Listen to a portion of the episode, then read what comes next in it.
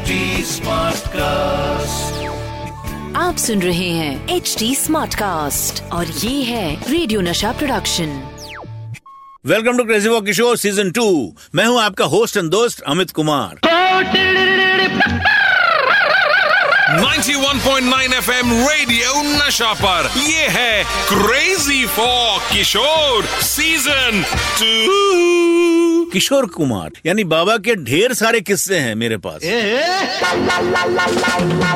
बचपन की कितनी यादें हैं उनके साथ। अरे बचपन से एक बात याद आई मुझे। आप सभी को मेरे और सुमित के बारे में तो पता ही है लेकिन आज मैं आपको बताऊँगा बाबा के बड़े बेटे के बारे में उस बेटे के बारे में जो मुझसे भी पहले बाबा के साथ घुमा करता था। वो बाबा के साथ हर जगह जाता था। बाबा के दिमाग में हर दिन कोई ना कोई नया आइडिया आता था। इस तरह एक दिन उन्होंने अपना एक मानस पुत्र तैयार किया जो उनके साथ रिकॉर्डिंग स्टूडियो भी जाता था। एक्चुअली बाबा ऐसे ही आते थे और ऐसा लगता था कि हाथ पकड़ कर किसी को लेके आ रहा है। और वो बोलते थे देखो नमस्ते करो। नमस्ते। हाँ वेरी गुड ये उन्होंने एक मानस पुत्र तैयार किया था अपने ही दिमाग में। और वो रिकॉर्डिंग में लेके आके सबसे मिलाते थे। उसके बाद वो जब गाना गाते थे तो फिर वो बोलते थे कैसा लगा?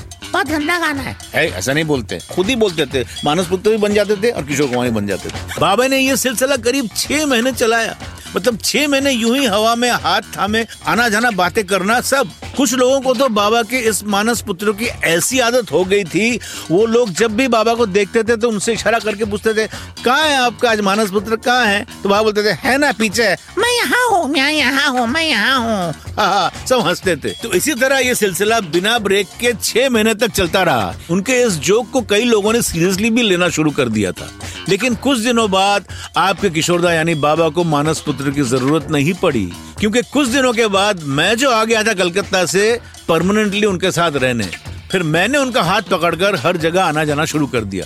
मुझे भी याद है बाबा की कुछ रिकॉर्डिंग्स जैसे फ़िल्म गंगा की लहरें, मिस्टर एक्स इन बॉम्बे, श्रीमान फंटूश और दूर गगन की छाव में। जहाँ मैं जाता था, वो गाते थे और मैं पीछे बैठकर उन्हें देखता था। उसी टाइम मैंने कई बड़े बड़े कलाकारों को देखा, जैसे लता मंगेशकर, मोहम्मद रफी, आशा भोसले, मन्ना डे, संगीतकार S D Burman, Laxmikant Pyarelal, Chitragupta O P Nayyar, Shankar Jaikishan और आर डी बर्मन। ये मेरा सौभाग्य रहा और ये सब हुआ मेरे बाबा की वजह से। अगर वो नहीं ले जाते तो मैं कैसे ये सब देखता? अभी हो गया है समय मेरे जाने का। आपसे फिर मिलूँगा ओनली ऑन क्रेजी और किशोर सीज़न टू आप सुन रहे हैं एच डी स्मार्ट कास्ट और ये था radio Nasha production H smart Smartcast.